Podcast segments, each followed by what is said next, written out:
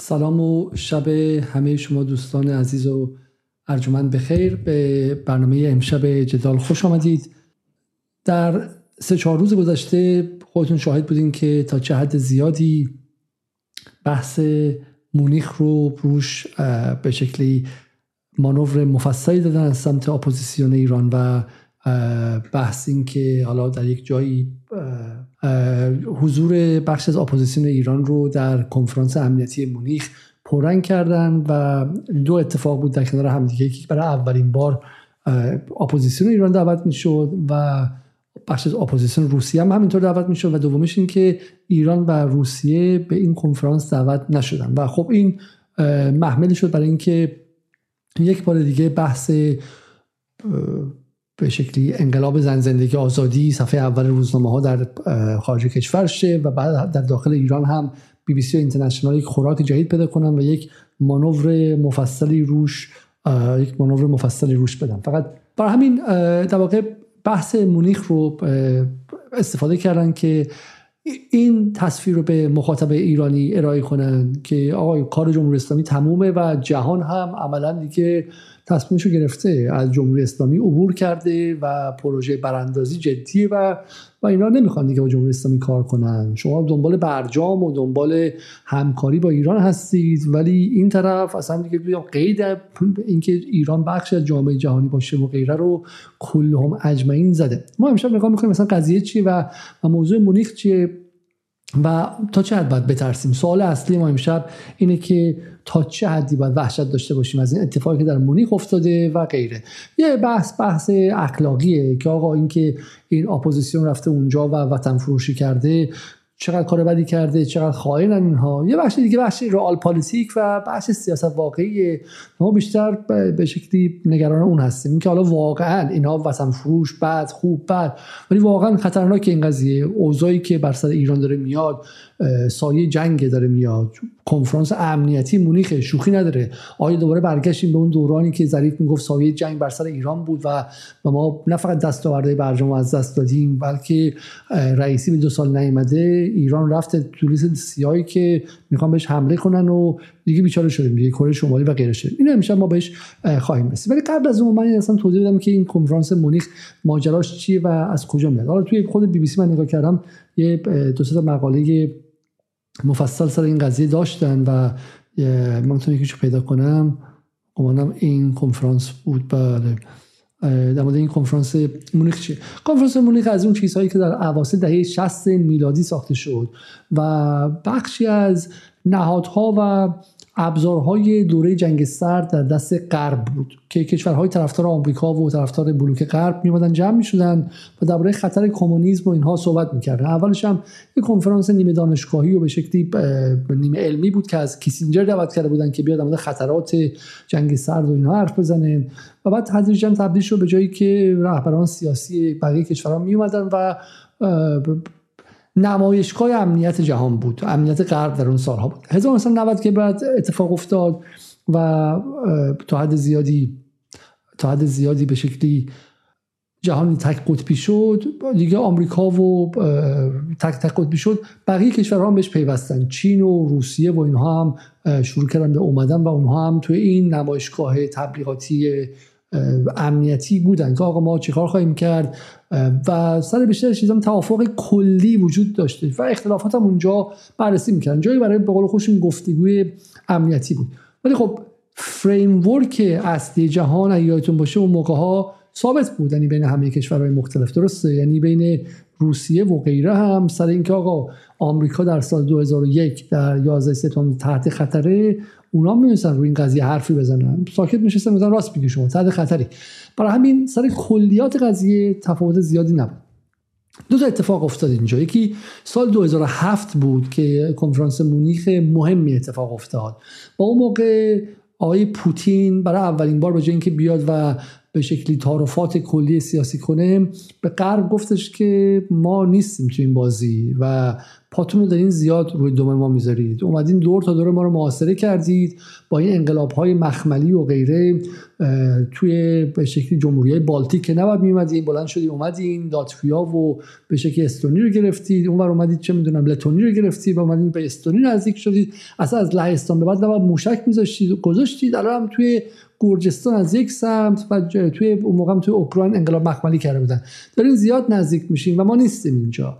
این داستان این که امنیت جهان اینجوریه و ما باید بهش تبعیت کنیم. نه امنیت آمریکاست و این امنیت آمریکا به قیمت از دست رفتن امنیت ماست توی روسیه.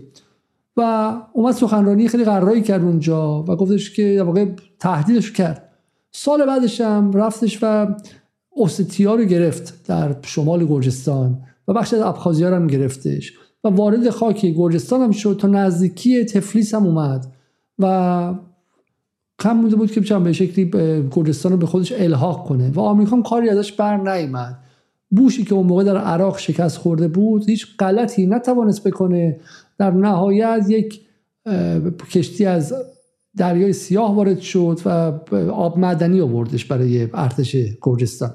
معروفه دیگه اون موقع ساکاشویلی رئیس جمهوری که انقلاب به شکلی مخملی در در گرجستان در سال 2003 کرده بود فکر می‌کرد که با این کار می‌تونه پای آمریکا رو به جنگ باز کنه در اونجا و بعد دیگه اگه جنگ شه می‌تونه چه می‌دونم به شکلی عضو ناتو بشه و غیره و غیره. اصلا میگم در اون لحظه خاص نه ولی می‌تونه به شکلی خوش بیمه کنه مقابل روسیه. دقیقا کاری که زلنسکی 14 سال بعدش کرد. و آقای ساکاشویلی در گرجستان کرد. ولی اون موقع آمریکا در عراق به شدت زیر فشار بود و هیچ هیچ کاری نکرد. هیچ قدمی بر نداشت. سال هشت ماه آخر دوره بوش هم بود. چند چند ماه آخر دوره بوش هم بود و و اتفاق نیفتاد. و همین روسیه در کنفرانس مونیخ بود که گفت آقا ما صبرمون تموم شده و حوصله این کارا نداریم. مثلا 2008 هم که ایران رو شروع کردن دعوت کردن به کنفرانس مونیخ و یواش یواش هم بحث ایران بحث مرکزی کنفرانس مونیخ بود و خطر امنیتی از سمت بحث هسته ایران و غیره. میایم می‌رسیم به سال 2015 سال 2015 موضوع کنفرانس مونیخ دو تا امر همزمانه روسیه و ایران. یعنی امسال که روسیه و ایران دعوت نشدن سال 2015 دعوت شدن. ولی هر دوشون نقطه کانونی و مرکزی کنفرانس مونیخ بودن.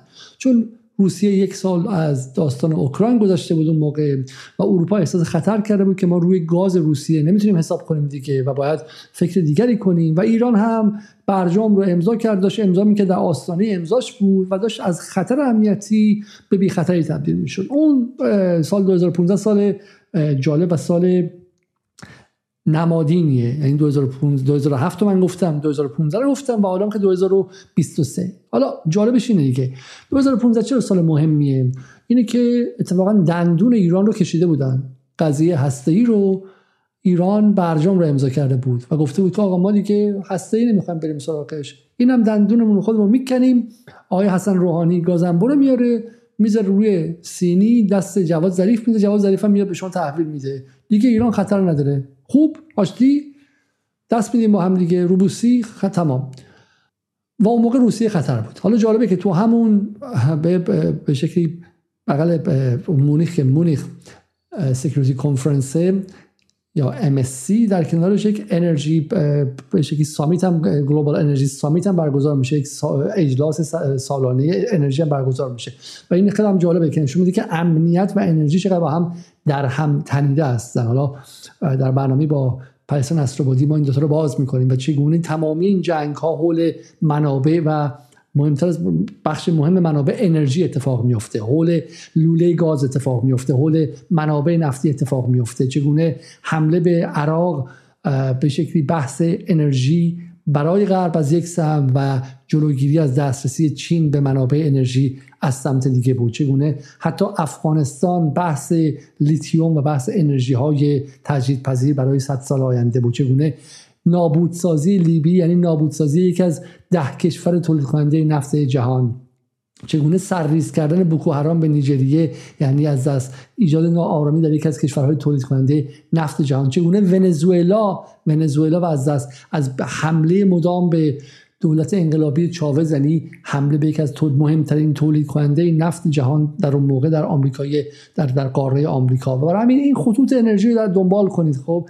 و خیلی خیلی چیزها رو شما پیدا می‌کنید. به قول انگلیسی میگن follow the money پول رو دنبال کن در مسائل جنایی و می‌رسی به قاتل و در سیاست بین الملل هم follow the energy line خط لوله رو دنبال کن و می‌رسی به ماجرا.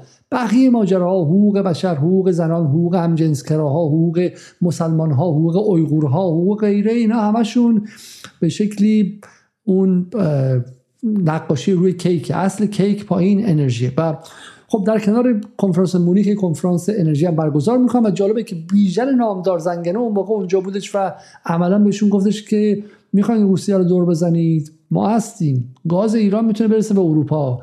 و اون سال خوشخوشان و ماه اصل ایران و غرب بود 2015 چند ماه قبل از امضای رسمی برجام و حدود 8 ماه قبل از اجرایی شدن برجام. خب می‌رسیم به 2015 اما از 2015 بعد ما به این لحظه رسیدیم. به این لحظه امروز که ایران رو دعوت نمی‌کنن روسیه رو دعوت نمی‌کنن و به جاش اپوزیسیون دعوت می‌کنن. گری کاسپاروف رو از اون سمت دعوت می‌کنن. مسیح نژاد و شازده پهلوی و نازنین بنیادی که مهمترین هنرش این بوده که چه می‌دونم تو فیلم نقشی درجه سه داشته و زمانی هم به دستور ساینتولوژی یا این فرقه خیلی ترسناک آمریکایی به دستور اونها به شکلی مشوقه تام کروز بوده سه یا چهار جلسه که فیلمش رو نتفلیکس موجوده و واقعا دردناکه. اینکه اصلا باور نکردنیه که کسی هیچ کسی که در قربانی الان بعد ایران و سفارت ایران کمک کنه بهش که بره از تام کروز و ساینتولوژی شکایت کنه به خاطر آزار و اذیتی که دیده شده. حالا savior جامعه ایران و savior و نجات دهنده 85 میلیون ایرانی و این کمدی واقعا بی‌پایان خب حالا این مسئله گفتیم و می‌رسیم به کنفرانس مونیخ امسال. حالا دو تا نکته ساده بگم. یک نکته اول که این جماعت زن زندگی آزادی و انقلابیون ایران به کنفرانس مونیخ دعوت نشدن ها. اینا به حاشیه کنفرانس مونیخ دعوت شدن. اجلاس حاشیه کنفرانس مونیخ یک. و دو نکته مهم دیگه این که اهمیت این اهمیت این قضیه دعوت اینها به نظر من همه اول برنامه من نمی‌خوام دستم رو کنم ولی به نظر من یک یک بخش مهمی از جنگ هیبریدی است حالا امشب توضیح میدیم که چرا دعوت از اینها مربوط به جنگ هیبریدیه و چرا یک تکنیک تکنیک رسانه‌ای بیش نیستش و تاثیر چندانی در معادلات واقعی نداره. خب پس پس ما فهمیدیم کنفرانس مونیخ یکی از ابزارهاست مثل داووس امنیتیه. داووس امنیتی اگه داووس توش بشه منافع غرب منافع اقتصادی غرب قراری که بررسی شه و آدم با هم network می‌کنن و اون خط خط حزبی غرب به عنوان یک بلوک متمرکز سالانه از داووس اقتصادی میاد بیرون و تو ایرانیان میرن میگن بله ما هستیم و در واقع برای دلار این کارو می‌کنیم و غیره. توی کنفرانس مونیخ هم خط امنیتی قراره بیاد بیرون. خب که ما سر این قضایای با همدیگه در کلیت غرب با همدیگه توافق داریم. و امسال خیلی جالبه که قول معروف موتو یا شعارشون هم گفتگو بود. و گفتگو با کی می‌خوای گفتگو کنی؟ اصل گفتگو که باید با اون مخالفان باشه که حالا ایران و روسیه است که اصلا دعوت نکردینشون برای همین گفتگویی با اونها نمی‌کنین. رفتین یه آدمایی دعوت کردین که هیچ ارتباطی به گفتگو ندارن و حالا جایگاه و نقششون هم می‌تونیم ببینیم. ولی به جای اینکه من حرف بزنم بریم سر اصل ماجرا و بذاریم که خود این جماعت حرف بزنن. دویچه وله که یکی از خونساترین وبسایت های فارسی بود ولی تازگی زبان در آورده برای اینکه مطالب دولت آلمانه و همپای ایران اینترنشنال بی بی سی داره به شکلی تون روی می‌کنه. میگه که سه ایرانی شرکت کنند در کنفرانس کنفرانس مونیخ. ایران نو در راه است. خب اینا رفتن اونجا با ایران نو قراره که بیاد. خب اینم اشارش به این قضیه است. و این هم بی بی سی که میگه نشست مخالفان در کنفرانس مونیخ مردم ایران خواهان تغییر رژیم هستند. و این عکس معروفی که از پهلوی و بنیادی و مسیح نژاد به سناتور منندز داریم. شما و اونورم کریم سجادپوره کریم سجادپور هم که احتمالاً می‌شناسید از این به شکلی لابیستایی توی توی چند توی واشنگتن و سالها مثلا چند علیه ایران کار کرد. سال 2009 به همراه مهدی خلجی رفتش و توی سنا تستیمانی داد یا شهادت داد علیه ایران که مثل ایران به شکلی حقوق بشر رو نقض کرده و غیره و اینطوری. اما هم مثلا بعد نیستش که بریم و سراغ این که ببین بی بی سی چجوری قراره که رپرزنت کنه. Look, Iran being I believe that the Islamic Republic actually invaded Iran. این این من نگه میدارم. خیلی جذابه. می‌خوام می‌خوام بیشتر ببینیمش خب. خواسته ما این است که کشورهای دیگر همان گونه که از ما به درستی انتظار دارن متحد باشیم در حمایت از مردم ایران متحد باشند. ما از غرب می‌خوایم که دست این رژیم قاتل رو نره فشار بده. ما از غرب می‌خوایم که از نجات این رژیم دست برداره. مخالف حکومت ایران در یک همایش معتبر بین المللی رضا پهلوی، مسیح علی نژاد و نازنین بنیادی خواهان حمایت حداکثری از جنبش اعتراضی شدند. اینجا با همدیگه می‌خوام تیک های از 60 دقیقه دیشب ببینیم تا اینکه نقش این قضیه رو تو جنگ هیبریدی برای شما تا حد زیادی باز کنیم. در مونیخ چهره های مخالف حکومت ایران از جامعه جهانی خواستن در کنار فشار حداکثری به جمهوری اسلامی از مردم ایران حمایت حداکثری کنند. از سفیر پیشین بریتانیا در ایران و یک فعال سیاسی می‌پرسیم انزوای بین المللی ما از از سفیر پیشین بریتانیا در ایران و یک فعال سیاسی می‌پرسیم انزوای بین المللی حکومت ایران به جنبش اعتراضی در این کشور کمک خواهد کرد؟ پس پس موضوع چیه؟ نمی‌خوان انزوای ایران رو بیشتر کنن و برای همین الان هم ذوق دارن دیگه. الان کنفرانس مونیخ رو برگزار کردن و غیره.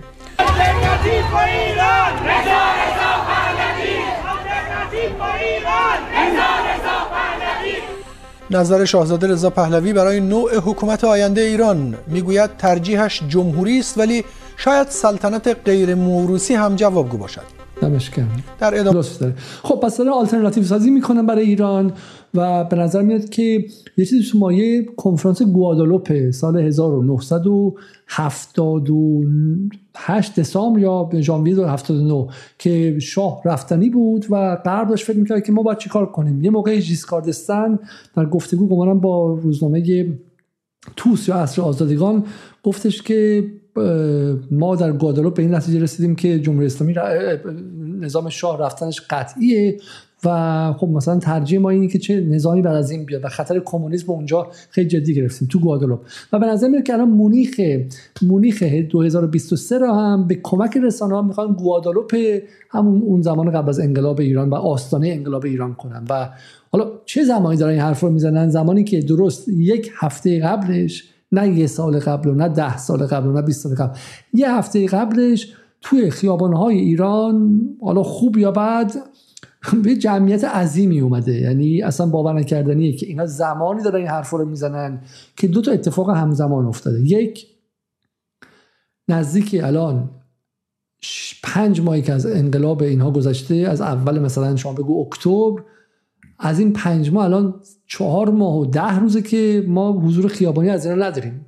یعنی انقلابشون دیگه واقعا به تاریخ پیوسته. آخرین باری که دو تا بچه اومدن تو خیابون گفتن که چه می‌دونم مرگ بر دیکتاتور فکر کنم حداقل مثلا سه ماه پیش باشه. دیگه کسی واقعا یادش نمونده باشه. یک. نکته اول اینه. نکته دوم این که جمهوری اسلامی هم در سالگرد 22 بهمن یه لشکر کشی کرده. 13 آبان یه لشکر کشی کرده و جشنواره فیلم فجر برگزار شده. قرار بود برگزار نشه. جشنواره اون یکی برگزار شده. آدما دارن کار می‌کنن. زندگی برگشته به همون وضع سابق. جمهوری اسلامی هم داره همون کارا رو می‌کنه. دلار می‌بره بالا. داره مولد سازی می‌کنه. اصلا بدون ترس و لرز کارهایی که حالت عادی هم نباید می‌کردم الان داره بیشتر می‌کنه. یعنی نمایش و نشانه های از یک حکومت در حال افول رو نمی‌بینیم. حالا امروز سیوم بهمنه فردا اول اسفنده و من خیلی رسمی میگم آقایون انقلابی خانم های انقلابی. شما مگه از اول مهر نمی‌گفتید که امسال سال خونه سیدالی سرنگونه؟ خب الان یه ما بیشتر وقت ندارید. و آقای خامنه ای هم میشن به اینکه سرنگون شد بیشتر اصلا سرپا شده. یعنی مثلا به جای اینکه مثلا قبلا ما یه سخنرانی داشت الان دیگه هفته چند چهار سخنرانی داره. خب این سیدالی سرنگونه کوش. کجاست؟ یه ما بیشتر وقت ندارید. تو مونیخ چه غلطی می‌کنید؟ برین یه ماه 20 روز کلا وقت دارین که امسال سال خون سیداری سرنگونه. برای نابودی جمهوری اسلامی و رهبرش سی روز کلا وقت دارید سال تموم شد. بقیهش هم که چه از 15 هم که موقع خرید عیده و بعدم چهارشنبه سوریه و سال تموم شد. کی می‌خواید انقلاب کنید؟ کی می‌خواید نظام سرنگون کنید؟ کی می‌خواید امسال میده کشت سپاه مرگ بر کل نظام بسیجی سپاهی تیکه تیکتون می‌کنیم چی شدش؟ کوش. تیکه تیکه کوش. الان باید جمع به شکلی تمام خیابونهای ایران پر از سنگرهای شما باشه. ولی دیگه شما حتی در فضای مجازی هم وجود ندارید. کجا هستید شما؟ خب در چنین شرایطی که جمهوری اسلامی 10 میلیون 15 میلیون 20 میلیون حالا ادعا می‌کنه 30 میلیون حالا 5 میلیون اصلا دو میلیون آدم تو خیابون آورده و اون بر دو تا دونه آدم دو تا دونه آدم نیورده اینها به این نتیجه رسیدن که کار جمهوری اسلامی تمامه و ما تو کنفرانس مونیخ هم از غرب هم می‌خوایم که این آلترناتیو رو بپذیره. آلترناتیو سازی می‌کنم. مثل قضیه گوایدو در ونزوئلا. و دعوا سر اینه که رضا پهلوی میگه اگر موروسی انتخابی هم باشه پادشاهی اشکال نداره. پادشاهی باشه که هر سه سالی این سر رنگ تاج صحبت می‌کنه. رضا پهلوی میگه که اگه اون تاج من اون الماس بالاش رنگش سبز باشه هم اشکال نداره خب؟ ولی بغلیه حتما با قرمز باشه. مرگ پناهجویان افغان در راه رسیدن به اروپا. 18 نفر بر اثر کمبود اکسیژن و سرما در یک کامیون جان باختند. من نمی‌دونم که حالا این ما این برنامه رو می‌بینیم دیگه این. و جمال موسوی که این برنامه رو به این شکل میگه اینا عمدن اینجوری میگن. خودش خودش از شرم قرمز نمیشه. ما آقای موسوی با هم دیگه آشنا هستیم و دعوتش می‌خوام به برنامه جدال با هم دیگه گفتگو کنیم. این خبر رو پشت سر هم دیگه می‌خونه از شرم قرمز نمیشه. خبر اولش تلاش برای افغانستان سازی از ایرانه. حالا اینکه موفق شدن هیچ غلطی هم نمی‌توانند بکنن خب؟ ولی تلاش برای افغانستان سازی از ایرانه. آلترناتیو تو کشوری که هنوز یه میلیون بسیجی و دو میلیون سپاهی و خانواده این داره که اصلا شوخیه که خب؟ یعنی فقط تلاش برای ایجاد در بهترین حالت می‌تونه اون کاری که با کردستان تو مهر و آبان کرد و کاری که با خو... به شکلی با سیستان بلوچستان کرد رو زیادتر کنید. که جنگ داخلی در بهترین حالت می‌تونه مینی افغانستان در بخشی از جاهای ایران بسازه و بعد مردم بخشی از ایران رو به مهاجرت و این کارا بفرسته. برن توی کامیون ها و یخ بزنن و کشتشن. این همین اتفاق. و این خبرها بغل همدیگه میاد از شرم سرخ نمیشه. از شرم این که داره تلاش می‌کنه در خبر اول که قربانیان خبر دوم بیشتر کنه. چون جز این که چیزی نیستش که. تکه پاره سازی کشورها کلنگی سازیشون و از بین بردن و تخریبشون. یعنی فرستادن آدم ها تو قفس ها مثل مردم لیبی توی کشتی ها و غیره. و اینا اصلا باور نکردنیه.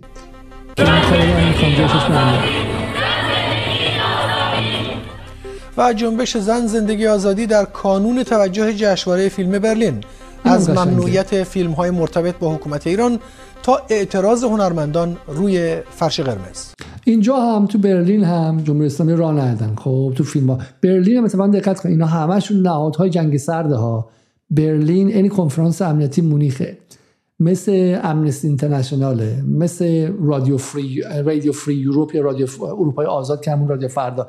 اینا رو همه رو در طی جنگ سرد برای مبارزه با کمونیسم آمریکا ساختش. خب الان همشون داره استفاده میشه. خب برلین هم امسال گفته که من چیزای نزدیک به جمهوری اسلامی رو نمیدم و و گلشیفته سخنرانی قرارای اونجا کرده.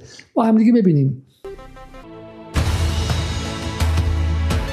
از وزیر خارجه ایران دعوت نکرد.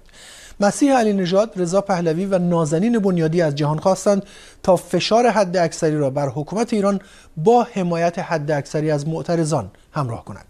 کنفرانس مونیخ به شدت تحت تاثیر جنگ اوکراین قرار گرفته. حمایت تسلیحاتی جمهوری اسلامی از روسیه در کنار سرکوب خونین اعتراضها ایران را هم به بحثی مهم در حاشیه نشست تبدیل کرده. گرفتن تریبون کنفرانسی بین المللی از حکومت ایران و دادن آن به مخالفان چقدر اهمیت دارد؟ آیا من همینجا به شما بگم چقدر اهمیت داره یا اینکه نه برنامه رو ببینیم من در پایان به شما بگم کار غرب با جمهوری اسلامی به متارکه کشیده مخالفان حکومت از این جایگاه بین المللی چطور استفاده کردند؟ این جمله رو من خیلی دوست داشتم. برای همین این وقت شما رو گرفتم. ببینید به این جمله برسیم. آیا کار غرب و ایران به متارکه رسیده؟ یعنی مثل زن و شوهری که با هم ازدواج کردن مثل دو, دو شریکی با هم کار کردن و الان دارن متارکه می‌کنن. خب ببینیم چرا باید غرب با ایران متارکه کنه؟ غرب و ایران با همدیگه یه معامله ای کردن در سال 2015 و ایران دندون خودش رو کند تقدیم غرب کرد. غرب هم گفت من تحریمات رو برمیدارم افسر رو روی گردن برمیدارم. بعد یه سال بعدش اوباما رفت بیرون و افسر هنوز بود. ایران می‌گفت چرا السی باز نمی‌کنی؟ چرا برای من نمی‌تونم هنوز هیچ پولامو بیارم؟ فقط یه سال 50 میلیارد آزاد کردی از پولای پولای بلوکه خودم. ولی هیچی نمی‌تونم وارد کنم. غرب می‌گفت الان آزاد میشه آزاد میشه. با بانک‌ها داریم حرف می‌زنیم. با اوباما رفت نفر بعدی اومد. نفر بعدی دوباره اینو بدتر کشید برجام پاره کرد. و ایران منتظر اروپا شد. اروپا گفت این اینستکس میارم برات. ایران گفت اینستکس چیه؟ گفت یه چیزیه که خیلی خوشگله بعد میاد بعد اینجا پول میاره. می‌گفت چقدر میاره؟ خیلی زیاد 5 میلیون 5 میلیون دلار می‌تونی باش گشایش باز کنی. ایران گفت 5 میلیون. من الان چم 30 میلیارد دلار نفت نفروختم این مدت. تو الان گفت حالا بیا وایسا 5 میلیون. بازم ایران وایساد. ایران وایساد و بعد چهار سال بعد حالا الان اروپا اومده از آمریکا loud تر اروپایی که الان باید بیاد و بدهکار باشه. بگه آقا اینستکس دروغین یک کلاهبرداری شیادانه بود که شرکت مضاربه‌ای های قدیم و شارلاتانا و دزدا تو ایران به عقلشون نرسیده اینجوری دزدی کنن که ما با به اسم اینستکس کردیم. شارلاتانیسم و کلاهبرداری بود. بجای اینکه ما میام عذرخواهی کنیم غرامت به شما بدیم حالا اروپا چوب بلند کرده. میگه شما چم بعد عوض شید. شما باید فلان کنید. این در مقام بده طلبکار اومده. خب. و حالا اروپا میگه ما می‌خوام با شما متارکه کنیم. ایران میگه برای چی؟ تو همه کار کردی شریک شدی.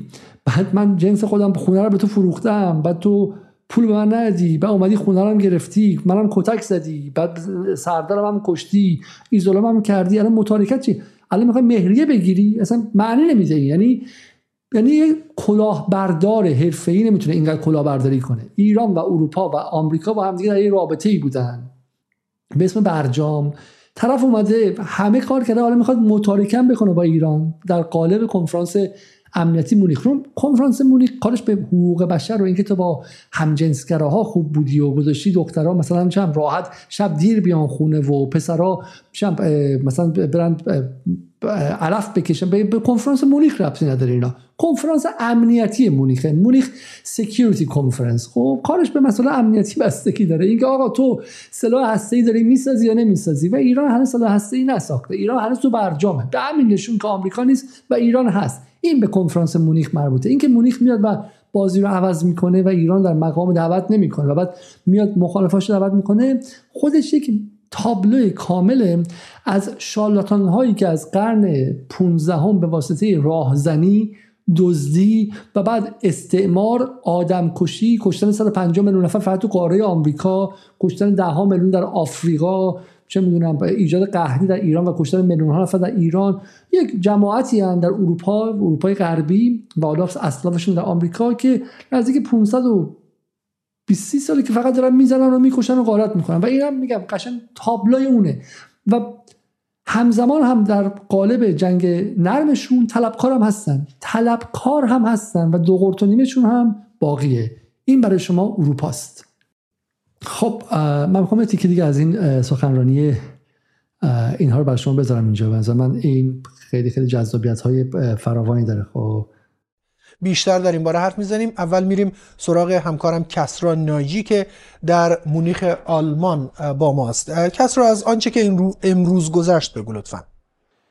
جمال مسئله عمده ای که اینجا امروز روز دوم این کنفرانس مورد بحث بود البته اوکراین بود که سخنرانان متعددی صحبت کردن. وزیر خارجه چین بود وزیر خارجه بریتانیا بود وزیر خارجه آمریکا صحبت بود وزیر خارجه آمریکا صحبت کردن رئیس اتحادیه اروپا صحبت کرد. همه صحبت از حمایت از اوکراین و چگونه باید حالا این مهمه.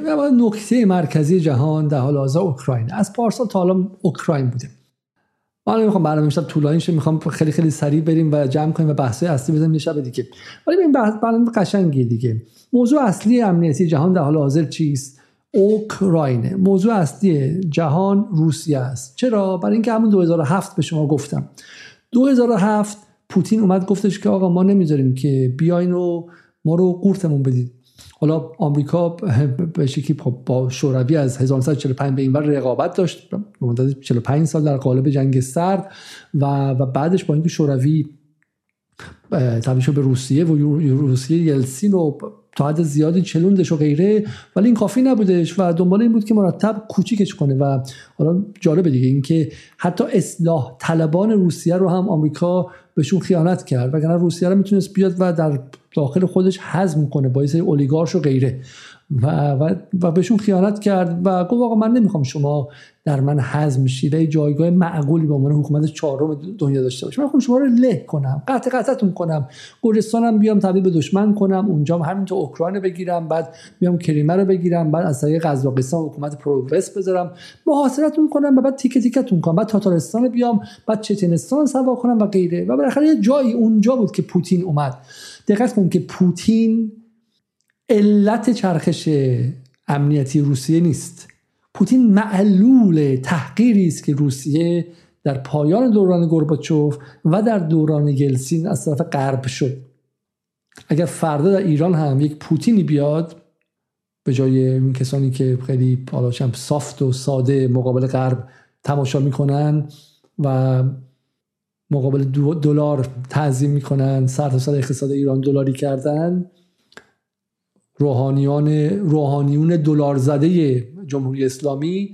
اگر جای اینها پوتین بیاد در ایران یا حداقل آقای خامنه ای بتونه کاری که در ذهن خودش هست رو اجرایی کنه و و همون همون رو در اقتصاد هم بتونه اجرایی کنه. چون اقتصاد ما نمی‌بینیم. ما نه در مولد سازی اون رو می‌بینیم نه در سیاست اعتماد به مخبر و میرکازمی این رو می‌بینیم. ما دو آیه خامنه مختلف می‌بینیم. همزمان که در به سیاست امنیتی آیه خامنه ای مقابل آمریکا میسته و پشت آمریکا رو خم می‌کنه در سیاست اقتصادی آیه خامنه ای به کسانی میدان میده که عملا واشنگتن و خزانهداری آمریکا و دلار آمریکا رو تقویت می‌کنن. و ما این رو در جدال خیلی محکم و استوار وایستادیم و میگیم و امیدوارم که حالا بتونیم بیشتر هم توضیح بدیم. حالا در صورت اما اگر روزی در ایران هم پوتین بیاد و بگیم که آقا این پوتین علت چرخش ایران نیست. معلولشه. معلول چیه؟ معلوله که ایران به واسطه اصلاح طلبها از سال 1376 سر خم کرد مقابل غرب و غرب این سر رو هی پایینتر بردش. خب به اینکه بگه که خب باشه تا اونجا رفتیم من به تو یک تک استخوان میدم. نه. غرب با اصلاح طلبان در کشورهای مثل ایران و روسیه رحم نمی‌کنه اونها رو. چون دنبال اصلاح نیست دنبال پارگی و کوچک کردن و شکستن این کشور هاست. حالا ما از این بگذاریم برای همین دو تا اتفاق میفته دو تا استخون توی گلوی غرب تمامیت خواه که همه جهان رو می‌خواد درون پارادایم امنیتی خودش بیاره گیر می‌کنه. یکیش ایرانه از سال 2004 به بعد. به واسطه خامنه ای و سلیمانی و دومی پوتین از 2007 به بعد خب؟ از 2007 و 2008 به بعد که 2008 اجرایی میشه. قصه قشنگ اینجا اینه که حالا ما بارها گفتیم و اینو من می‌خوام تکرار کنم. در 2013 دو ایران هست. یک ایران ایرانی که داره در قالب برجام دندون خودش رو می‌کنه و به آمریکا تقدیم می‌کنه. و یک ایران دیگه هم هست که در قالب سلیمانی و خامنه ای از روسیه تقاضای شراکت استراتژیک و شراکت نظامی می‌کنه در سوریه. و میگه ببین اگر سوریه بره من که رفتم من که به عنوان ایران رفتم چون من اونقدر علوم سیاسی و علوم نظامی می‌دونم که اگر عمق استراتژیک من در سوریه از بین بره بعد دیگه سراغ من و کردستان اینجا هم میان. ولی به روسیه میگه تو هم اوضاع خوب نخواهد بود. فقط جنگ تو اوکراین و کریمه و توی گرجستان و توی قزاقستان و به شکلی ابخازیا و اینجا نبینا جنگ در اینجا ببین. این هم به قول معروف در اگر سوریه بره به عنوان متحد قدیمی اوضاع تو هم خرابه و این اتفاق در 2013 میفته. نزدیکی استراتژیک ایران و روسیه. و یک بلوکی شکل می‌گیره. بلوکی که استخون لای گلوی غرب میشه و مانع از میشه غرب بتونه اینها رو به شکلی به شکلی همه رو حزم کنه و قدرت خودش بیشتر بیشتر کنه. این اتفاقی که الان در 2023 باعث شده که مونیخ عملا از موضع ضعف قرار بگیره و بخواد چیکار کنه؟ بخواد بره و به این شکلی گردن کشی کنه. بخواد بره و اینا رو ایزوله کنه. اگر غرب قوی بود غرب 2007 چنین کاری می‌کرد که ایران روسیه رو دعوت نکنه بعد بره سراغ بقیه کشورها بگه با روسیه کار نکنیم منزویش کنیم. نه. آمریکا یک دستور می‌داد همه دستشون میلرزید و اجرایی می‌کردن. غرب قوی یعنی غرب 2001 که میگه که جورج بوش میگه که ما با همه دشمنان آمریکا هر جا که باشند برخورد تمام ایار می‌کنیم و دشمنانمون رو هیچ جا رها نمی‌کنیم. ایران دستش میلرزه چه می‌دونم پیام تسلیت میده.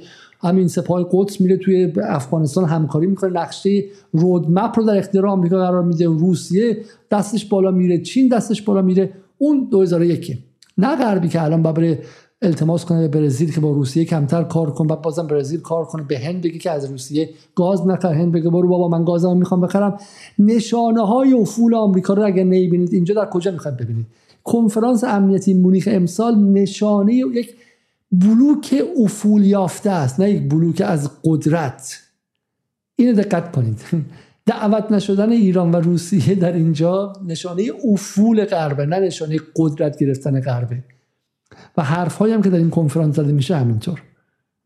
مطمئن شد که اوکراین در این جنگش با روسیه پیروز بشه. اما در کنار این به اینجا می‌خواستم برسم. پس اوکراین نکته مرکزیه و این دقیقا ادامه همین پروسه است. 2004 ایران در عراق شروع به به شکلی پاتک زدن می‌کنه. 2007 روسیه در گرجستان وارد میشه. 2011 ایران در سوریه وارد میشه. 2014 به بعد روسیه بهش میپیونده. 2000 به شکلی به حالا قدرت ایران در منطقه همینجوری بیشتر میشه روسیه هم همینطور و غیره. و 2022 بعد اتفاق دیگه هم میفته. ایران به کمک روسیه میشه تابد این اتفاق عظیمی است. این اتفاق عظیمی است. عظیم عظیم. ایران به کمک روسیه میشه تابد ایران میگه که همونطور که تو در سوریه کمک کردی برای امنیت خودت بود ولی به امنیت منم کمک کردی و منطقه رو برای من احیا کردی من اینجا به کمک تو میام خب؟ اوکراین. برای اینکه من می‌فهمم که تصویری کلانتر در میانه. می‌فهمم که برخلاف اونایی که میگن که در گذار به نظم جدید جهانی هر حکومتی باید به فکر خودش باشه و جهان به جنگلی از به شکلی همه علیه همه تبدیل شده و هیچ کس دوست دائم دیگری نیستش خیر. من بلوک بندی ها رو می‌فهمم و این فهم علی خامنه ایه من بلوک بندی ها رو می‌فهمم و تو من می‌خوام با تو من و تو با هم یک بلوک بسازیم. من نمی‌خوام من و تو فقط در یک جاهای خاصی با هم شریک استراتژیک باشیم. من می‌خوام بلوک سازی کنیم. غرب عظیم عظمت داره. نهادهاش قدرتش و غیره. و ما باید بلوک سازی کنیم. و من به کمک تو میام که بلوک سازی کنم. و این جالبه. ایران به روسیه پهباد میده. بله. که سرنوشت جنگ رو عوض می‌کنه و ما این بارها گفتیم. روسیه به ایران چی میده؟ ما یه برنامه در سخوها داشتیم. سخو میده به. نه روسیه به ایران سخو نمیده. روسیه به ایران چیز خیلی وسیع تری میده. روسیه به ایران اسرائیل رو میده. اسرائیل رو میده. این پیروز وزیر اطلاعات اسرائیل که با زلنسکی دیدار داشت و زلنسکی میگفتش که ایران دشمن مشترک من و شماست. خب دقیقا اینجاست. اسرائیلی که با روسیه تقریبا متحد بود و با هم کار می‌کردن تو منطقه تبدیل میشه به عملا دشمن. روسیه که از سوریه خارج میشه پایگاهش در اختیار ایران قرار میده. این اتفاق میفته این تغییرات اینقدر سنگینه. برای همین ایران فقط پهباد نمیده در مقابل سخو. اینو دقت کنید. ایران پهپاد میده در مقابل اینکه روسیه در منطقه غرب آسیا دیگه از اسرائیل نه فقط حمایت نکنه یا باش هیچ گونه اتحادی نداشته باشه منطقه رو به ایران واگذار کنه و اسرائیل رو حل بده به سمت اون بلوک. اسرائیل دیگه وسط بازی نمی‌تونه انجام بده. این نکته خیلی خیلی مهمی. و اوکراین نقطه مرکزیه و ایران هم خودش رو با اوکراین و جنگ اوکراین و با روسیه هم سرنوشت کرده. چرا؟ برای اینکه ایران هم می‌دونه که غرب همون کار پروژه غرب برای روسیه و پروژه غرب برای ایران یکی بود. تختی تجزیه نابودی. به هیچ وجه اصلاح و کار کردن مشترک ممکن نبود. این رو آقای خامنه ای ایران جمهوری اسلامی و deep state ایران قدرت به شکلی عمیق ایران به واسطه دو تجربه می‌دونه. تجربه 76 تا 84 و تجربه 92 تا 1400 دو بار ایران دست دراز کرد و اون طرف این دست رو به شدت پس زد. خب برای همین می‌دونید که آقا این به دنبال نابودی منه و من باید برای خودم یک متحد بسازم. چین هنوز آماده نیست که این متحد باشه و هنوز آماده رساندن نزاع به اون مرحله نیستش مرحله امنیتی نظامی نیستش. ولی ولی روسیه هست و همین ایران و روسیه با هم همسر نوشتن. این داستان مونیخ امساله. بس سلام. خب و ایران آگاهانه در این راه قدم گذاشته. برای اینکه می‌دونه که گین و سودی که ازش خواهد داشت خیلی خیلی بیشتره. میگم کمترین سودش از این اتحاد با با روسیه اینه که در منطقه غرب آسیا کلا موازنه قوا از بین رفت. متفاوت شد. کلا موازنه قوا به هم خورد. یعنی ایرانی که در سوریه نزدیک شده بود و این مرتب بمباران می‌شد و غیره الان در قیاب روسیه که موازنه برقرار می‌کرد ایران دست بالا رو داره. بله اسرائیل بمباران می‌کنه بمباران هر هم که می‌کشه بنزه 500 نفر توسط بی بی سی و رادیو فردا و اینها تبلیغ میشه در بوق و کرنا میشه. ولی ولی ایران داره هر لحظه به اسرائیل نزدیکتر میشه و عملا شما به اسرائیل نگاه کنید به بحران های اسرائیل نگاه کنید به تظاهرات های داخلش نگاه کنید به تغییر دولت هاش نگاه کنید به وضعیتی که اسرائیل داره به اینکه جنگ با حماس رو حماس زیر سیج زیر حصر رو و محاصره رو نتونست بیشتر از این دفعه بیشتر از 3 4 5 روز ادامه بده. اسرائیل قبلا 33 روز 34 روز میکوبید و کل غزه رو نابود می‌کرد. اسرائیل در قیاب در بیرون کشیدن روسیه از منطقه اسرائیل یک ضربه خیلی خیلی کلانی خورده و این و این محاسبات کلان شطرنجی که در ذهن خامنه‌ای و در ذهن ایرانی ها هستش. صحبت های عمده صحبت ایران هم بود در یک جلسه جانبی اینجا. جلسه جانبی. جلسه جانبی. امروز صبح که ساعت نه و نیم صبح اول صبح شروع شد با شرکت همین چهره هایی که ازش نام تنها فایده مونیخ این بود که شازده بالاخره زودتر ساعت 11 صبح از خواب بلند شد و سرخیز شد. خب برای اینکه شازده کاری که نداره که برای همین صبح ساعت 11 با پیژامه بلند میشه و میره خود یوگا می‌کنه و بعد میره با سگش بازی می‌کنه. غیره تنها فایده کنفرانس امنیتی مونیخ سحرخیز کردن شازده بود. برای اولین بار زودتر از 11 صبح از تخت خواب کشوندش بیرون. بردی رضا پهلوی مسیح علی نژاد نازنین بنیادی. البته از خودتون بپرسید نازنین بنیادی. هر بار که پرسیدن نازنین بنیادی چه ارتباطی به کنفرانس امنیتی مونیخ داره؟ نازنین بنیادی. رابرت منندز که رئیس کمیته روابط خارجی سنا هست در این کنفرانس در این گفتگو شرکت داشت. صحبت از این کرد که تحریم ها به خودی خود نمی‌تونه موثر واقع بشه. باید راههایی برای کمک به مردم ای تحریم کافی نیستش. فشار حد اکثری کافی نیستش. خب چی کار می‌خوان بکنید آقا بالاخره کارهای دیگه که می‌تونید بکنید چی؟ ایران در این قیامشون پیدا کرد. این صحبت ها حدود یک ساعت طول کشید و در همان زمانی که اینجا این صحبت ها داشت انجام می شد در بیرون کنفرانس حدود 500 متری پشت این هتل و همچنین در 100 متری در طرف چپ من مخالفان حکومت ایران حضور داشتن از مجاهدین خلق گرفته تا مشروط خواهان تا سلطنت طلب ها و اینها تظاهرات می‌کردن در حمایت از از آن چیزی که اینجا داره میکس. نه که دروغه که مجاهدین اتفاقا می‌خوان شازده بکشن بیرون خودشون برن تو. در موافقت با اون نبوده. الان همین ها رو کنار هم دیگه بذارید مجاهدین در شما باز می‌کرد در کنفرانس مونیخ رو مجاهدین در داخل می‌رفتن. اونا رو از بین میبردن. خب برای همین در موافقت از کنفرانس مونیخ نبوده. بعد از این جلسه فرصتی شد با مسیح علی نژاد صحبت کنم اینجا و ازش پرسیدم که اول که از این جامعه در این روز در این جلسه از جامعه جهانی چی خواستن؟ این چه؟ جامعه جهانی. اول جامعه جهانی نیست دیگه میگم شما. به قول اون دفعه قبل که در شورای حکام جامعه جهانی ایران رو محکوم کرد کی گفته بود که نیمی از جامعه جهانی یعنی چین و روسیه و هند به این قطعنامه رأی مثبت ندادن. نیمی از جامعه جهانی. و این جامعه جهانی نیستش. بلوک امنیتی غرب. بذارین درست بگیم. بلوک امنیتی غرب که از 1990 تا 2013 این تصور رو داشت که همه رو خورده و قدرت اصلی و هژمون و مسلطه ولی از 2015 به بعد 16 به بعد دیگه افول شروع شده و الان غرب غربه شرق هم شرقه. جفتشون با هم هم موازنه هم هم قدرت میشه. و همین جامعه جهانی کلمه جهان رو بندازین از ذهنتون خواست من روشنه. این یک انقلابیه که توش زنان نقش پررنگی دارن و غرب نمی‌تونه فقط شعار برابری شعار فمینیزم شعار دموکراسی بده و مدرنترین انقلاب رو نادیده بگیره و بخواد دست قاتلان زن و کودک و مرد رو بفشاره. و البته استقبال کردم که خواسته چیه؟ یه خواسته زبان شناسان است. اثر مسیح نجات حالا تو ویدیو بعدی هم می‌بینیم. میگه آقا به این با بگی انقلاب. اصل خواسته اینه که با اسم این انقلاب بذاری. این یک در واقع اتفاق تاریخیه که بالاخره غرب به این باور رسیده.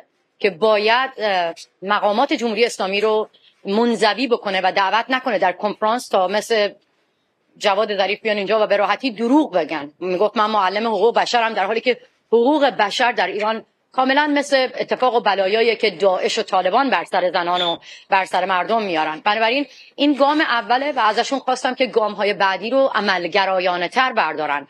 همون کاری رو که با پوتین کردن. براشون هم مثال زدم که سپاه پاسداران در واقع یک تهدید برای خاورمیانه محسوب میشه و اینها نمی‌تونن دم از ثبات بزنن ولی با بی ثبات ترین رژیم در خاورمیانه مذاکره بکنن.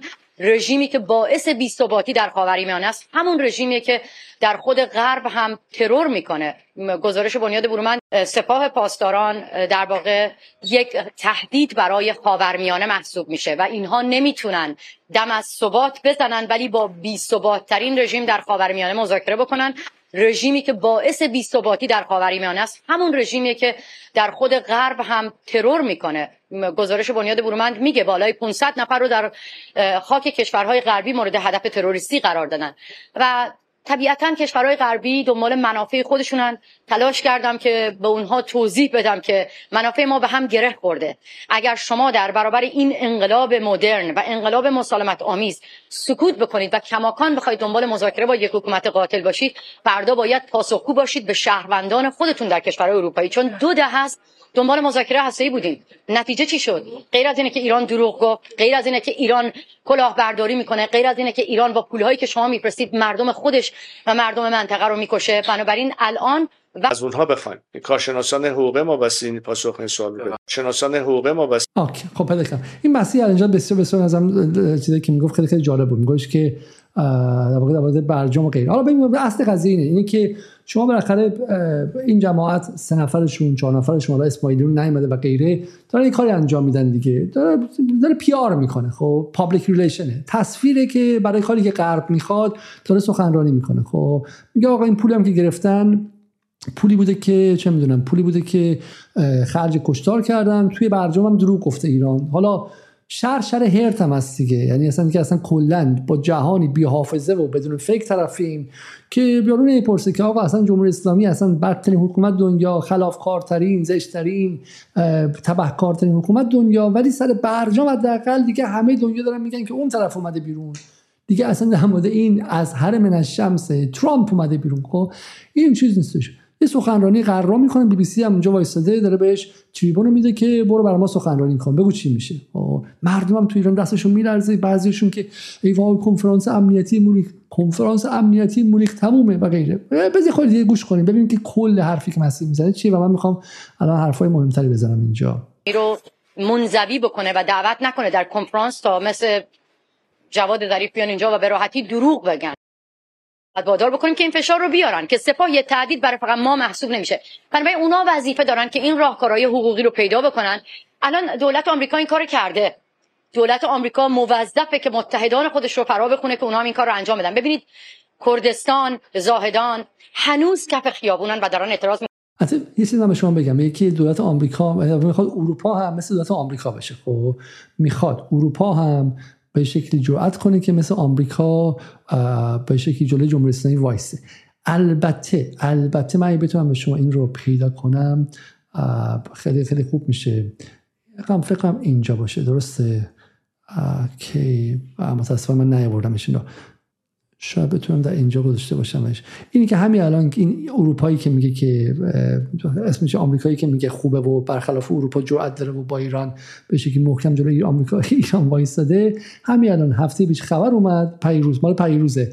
A possible prisoner exchange the help of the UK and Qatar sources که آمریکا با ایران در قطر ملاقات کردن خب و داره به شکلی بخش از پولای ایران رو آزاد می‌کنه در مقابل آزادی آزادی گروگانگیرها. و این مسیح النژاد در حد یه جمله نمی‌تونه درست بگه یعنی خیلی خیلی واضح آمریکا اتفاقا جز جاهایی که داره لایی و زیرابی با ایران مرتب کار می‌کنه و, و داره ملاقات می‌کنه. به ایران هم داره با ایران داره گفتگو می‌کنه و غیره. همین آمریکا نیستش. سناتور منندز هم آمریکا نیستش. بخشی از آمریکاست. این محصول دعواهای داخلی آمریکاست و و غیره. خب. پس این نکته اینه.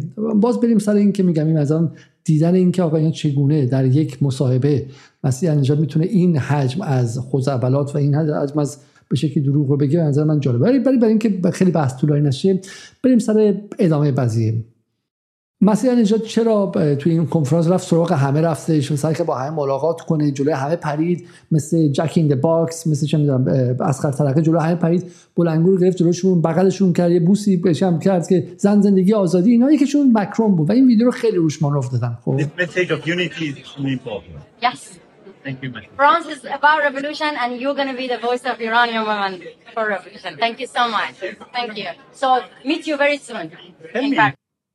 okay مسیح چی می‌خواد از این؟ مسیح از این میگه که هم میگه رولوشن رو کلمه رولوشن شما دقت کنید خب اصل ماجرا اینه که روی کلمه رولوشن خیلی خیلی خیلی اینها دارن مانور میدن. خب اینم اگه می‌تونستیم ببینید. okay. و میگه که مکرون میگه میگه فرانسه کشور انقلابه و و تو هم به شکلی می‌خوام voice انقلاب ایران باشی صدای انقلاب ایران باشی. خب به مکرون داره میگه.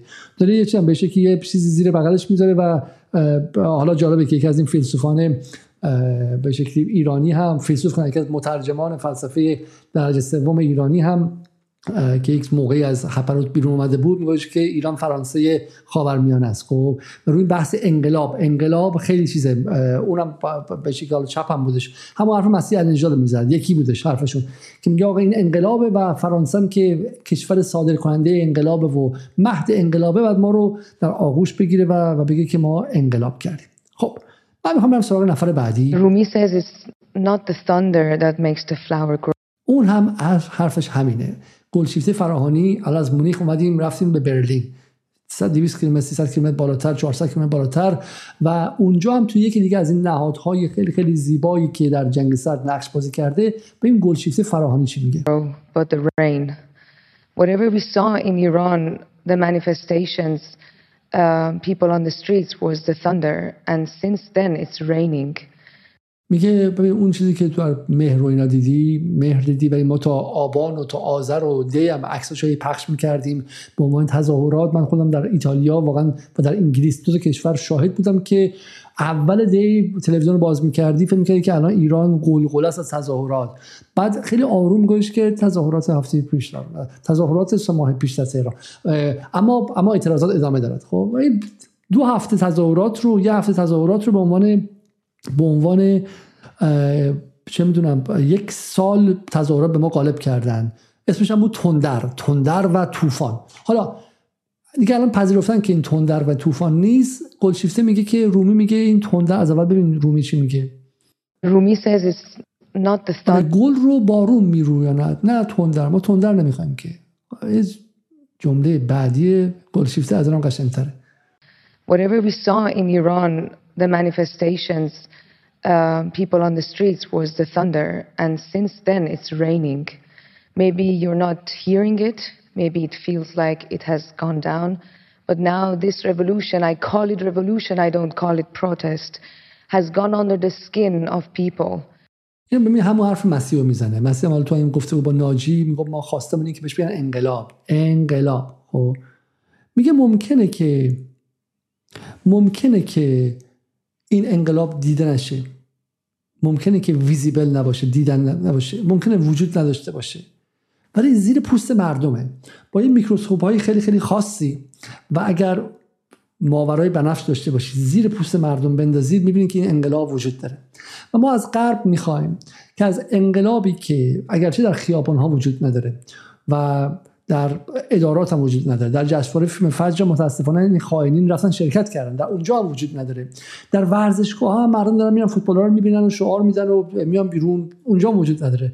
دانشگاه هم که فوش خار مادر می‌دادن و ادب خودشون نشون می‌دادن اونها هم یه مدتی که دیگه بیخیال شدن و سر کلاس دارن میرن. بقیه مشغول خوردن هستن اون بالا شهریایی که به شکلی اربده می‌زدن و خیلی خیلی عصبانی بودن. با این قیمت دلار و تلاطم‌های دلار مشغول صرافی و دزدی و دلالی هستن و پولاشون پر شده و مشغول الان خوردن سفرهای خارجشون داره شروع میشه. وقتی خیلی انقلاب ندارن خب. به رغم همه اینها اما این انقلاب نامرئی اولین انقلاب نامرئی تاریخه. 401 اولین انقلاب نامرئی تاریخه. ممکن شما نبینید و حس نکنید ولی خامنه ای رفته. ایران اینترنشنال هم گفت که اغلب سپاهی رفتن ونزوئلا. و اینا که تو خیابون هستن خیلی جدیشون نگیرید. خب این سپاه و ماشینای نیروی انتظامی و اینها اینا وجود نداره. اصل قضیه انقلاب شده. انقلاب پیروز شده همین الان هم. همین الان هم انقلاب پیروز شده و شما فقط باید چشمتون رو عوض کنید تا بتونید این انقلاب پیروز شده رو ببینید. الان معادل 23 بهمن 57 شاه هم اگر شاید تو کاخشه ولی ولی رفته. زیر پوست شهر و زیر پوست مردم این انقلاب هم الان پیروز شده. منم گلشیفته فراهانی هم و جایزه زرشک طلایی بدترین بازی رو دارم در اینجا انجام میدم برای شما. مثل چیزا برای من نوشتن دارم می‌خونم و ببین چقدر بعد اجرا می‌کنم. This regime lies. This regime execute. This regime puts innocent people in prison. Artists journalists the prisons of Iran. Now they're full of innocent people. They're like universities. If you go to prison in Iran is like university. You can do your thesis there. خیلی معتقدن که همه رو آزاد کرده جمهوری اسلامی و کار خطرناکی هم از کار خوبی هم نکرده. ولی اتفاقا درا باز شده. یعنی دانشگاه های زندان اوین که درش باز شده و همه رو آزاد کرده. ده هزار نفر رو آزاد کرده. اینو مقایسه کن با ترکیه که هنوز عضو ناتوه و در 2016 که اونجا کودتا شد 45 هزار نفر توی زندان انداخت. خب و آزادشون هم نکرد. اینو مقایسه کن با دولت سیسی که طرفدار غرب و متحد رسمی غرب و ارتش مصر متحد استراتژیک غرب و نوچه غرب و 85 هزار نفر رو بعد از 2013 زندانی کرد. جمهوری اسلامی که هر کسی رو گرفت و نگرفت و قبلی هم ریخت بیرون زندان الان خالیه. یعنی در این 22 بهمن ده هزار نفر رو حداقل از زندان آزاد کردن کی مونده اونجا شما بگید کی مونده این دانشگاهی که داری میگی dictators they attack art and culture art and culture is the very core of a society. And yes, as the president said, artists can make the better world, influencing people, inspiring people. The wall of dictatorship in Iran is a thick wall. We are living in a consumer. انقدر دیوار دیکتاتورشیپ در ایران بلنده که به مدت از صبح هنرمندان رسمیش بلند میشن و فوش میدن به رهبر کشور. و کسی هم بهشون کاری نداره. حالا ممکنه مثلا چند بهشون دیگه رانتشون قطع بهشون فیلم ندن برن مثلا 10 میلیارد 20 میلیارد حقوق بگیرن و بازی کنن. ولی کسی هم کارشون نداره. یه ترانه دوستی هم که بود بعضی دو هفته آزادش کردن. دیوار دیکتاتورشیپ و دیکتاتوری در ایران اینقدر قطوره. اصلا باور نکردنیه. خب که ایرانی که توش دانشجوی رسمی سال اولی میاد مثلا چند به بیت رهبری اون کلمه رو میگه. خب برام می‌رسه کلاس میشینه. یک نفرشون دستگیر نمیشه. این دیکتاتوریه ها؟ این واقعا این ایران دیکتاتورترین کشور تاریخ راست میگه گلشیفته فراهانی. World that we want the result very fast. The revolution in South Africa took 800 days. Now we are only 5 months. But for breaking میگه که آقا ایران انقلاب شروع شده. برای باید صبور باشید شما. اینقدر مصرفگرا نباشید. ممکنه مثلا 50 سال 60 سال طول بکشه. نامرئی هم باشه. ولی وجود داره. چشم چشم ها را باید شست. جور دیگر باید دید. This wall we need all of you. this wall is a wall چی of میخوای oppression گلشیفته جان چی is میخوای a بدر wall جان that it's این attacking دیوار خیلی human طولانی rights چی میخوای It's الان a ما چیکار wall کنیم that چی is به کمک sending بکنیم drones on innocent people in Ukraine. We need all of you. We چی چه need نیازی داریم Berlin. We need Germany. We need France. We need Europe. We need you to stand on the rights of the history, on the right side of the history. جمله درستی که گفت این بود که we need you to stand on the rights of history خب در سمت راست تاریخ بایستیم نه سمت نه سمت درست تاریخ with the Iranian people and not the regime. This regime will fall.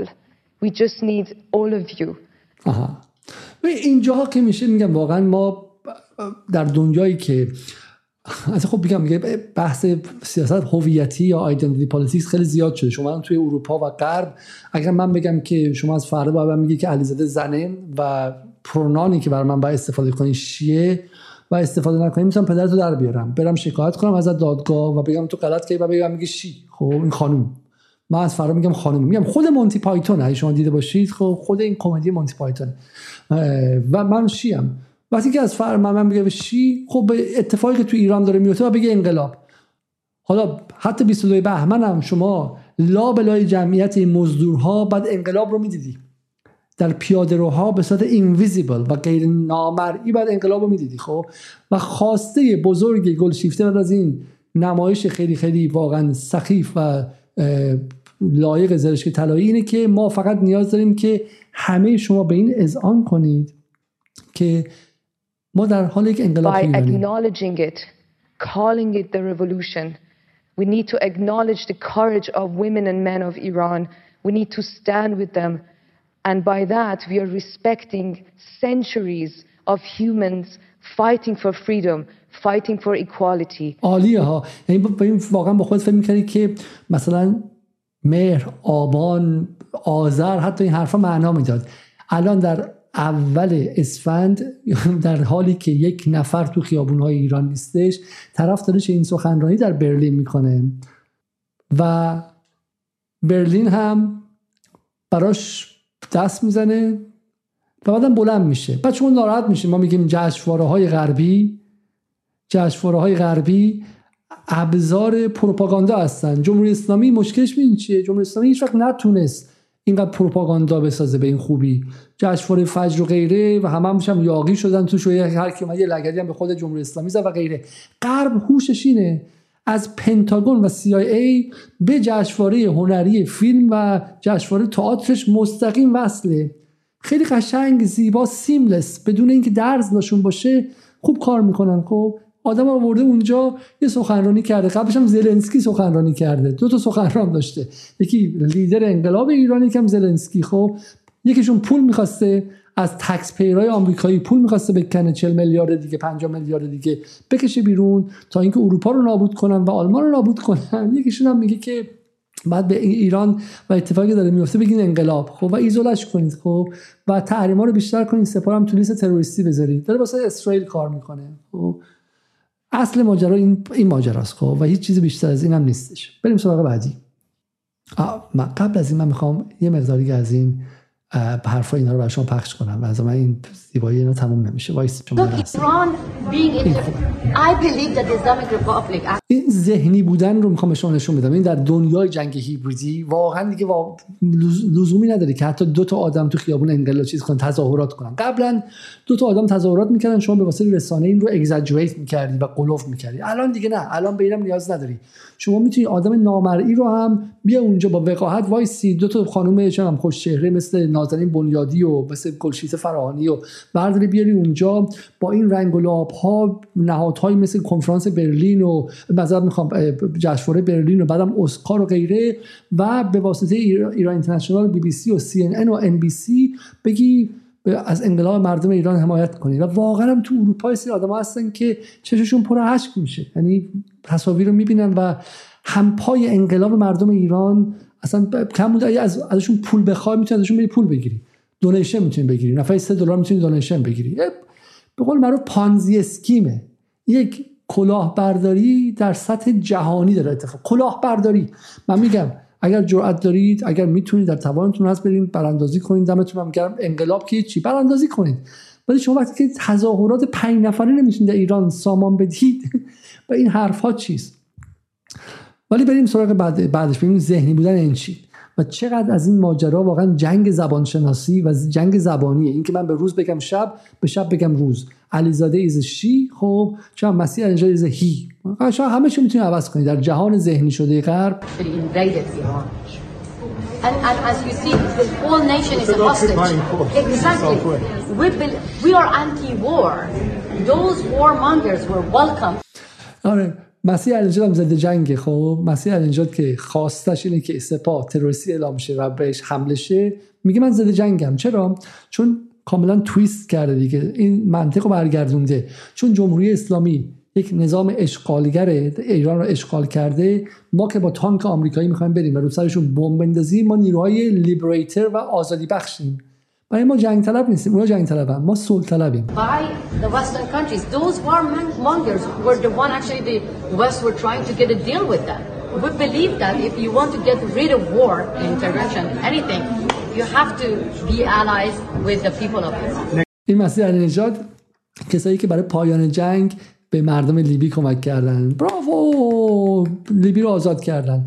به مردم افغانستان کمک کردن. به زنان افغانستان. چقدر به زنان افغانستان سواد یاد دادن کلاس رقص گذاشتن پاتیناژ چه می‌دونم باله. زنان افغانستان آزاد کردن و صلح رسوندن افغانستان از سال 2000 براوو عراق عراق چقدر آزاد کردن. چقدر به شکلی عراق سربلند شد و از اون صدام از اون اودای صدام از اون سایکوپتا خلاص شد. براوو سوریه متاسفانه این جلادان آخوند در ایران نذاشتن که کاملا آزاد شه. یه خورده آزادش کردن. فقط 500 هزار نفر آزاد کردن سوریه رو. نتونستن کل سوریه رو آزاد کنن و غیره. برای این مسئله اینجا اومده که ایران رو از اشغال در بیاره. ایران رو می‌خواد پس بگیره.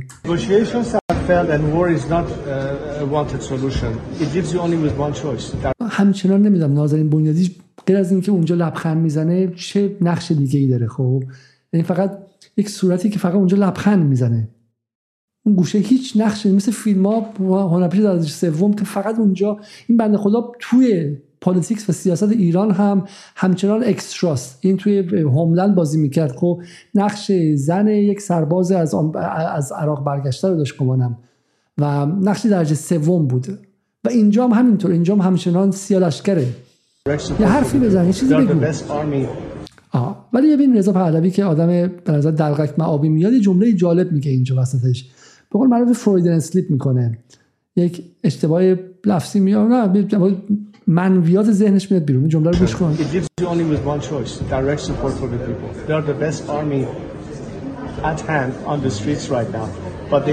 میگه که بهترین راه حمله نظامی به ایران نیستش خب؟ و کارکردن جمهوری اسلامی تحریم هم دیگه جواب نده بهترین کار کمک به مردم ایرانه.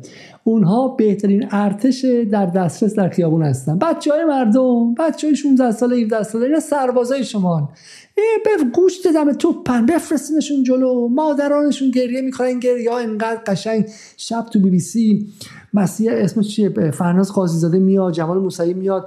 یه نیمه بغزی می‌کنن بعد مادر پسری که 16 ساله کشته شده خاله نیکا شاکرمی عمه اون یکی ساناز فلانی دختر دایی اون یکی میان بعد گریه می‌کنن بعد با مادرها اشکاشون میاد اون مادر سر قبر بچهش توی کردستان زجه می‌زنه و این زجه ها اصلا تلاس.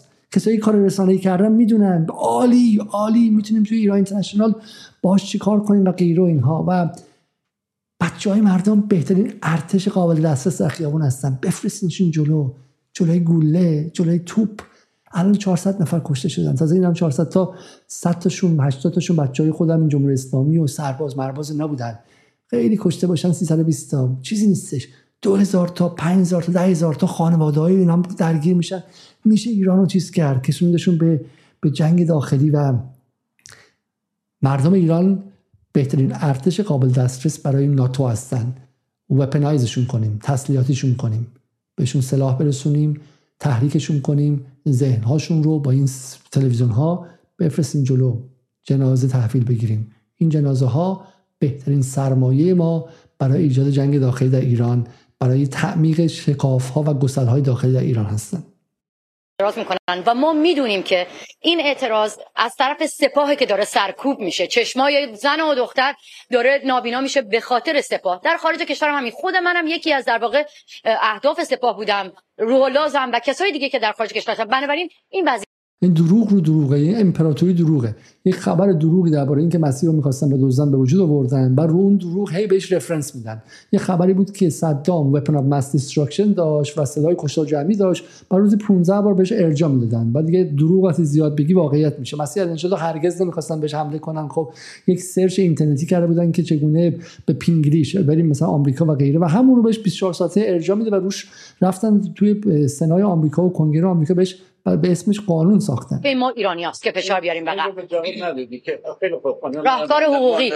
ممکنه صحبت های دیگه داشته باشه. اما میگن که اگر نمی‌خوایم رابطه قطع بشه احتیاج به گفتگو هست. گفتگو با چه کسانی؟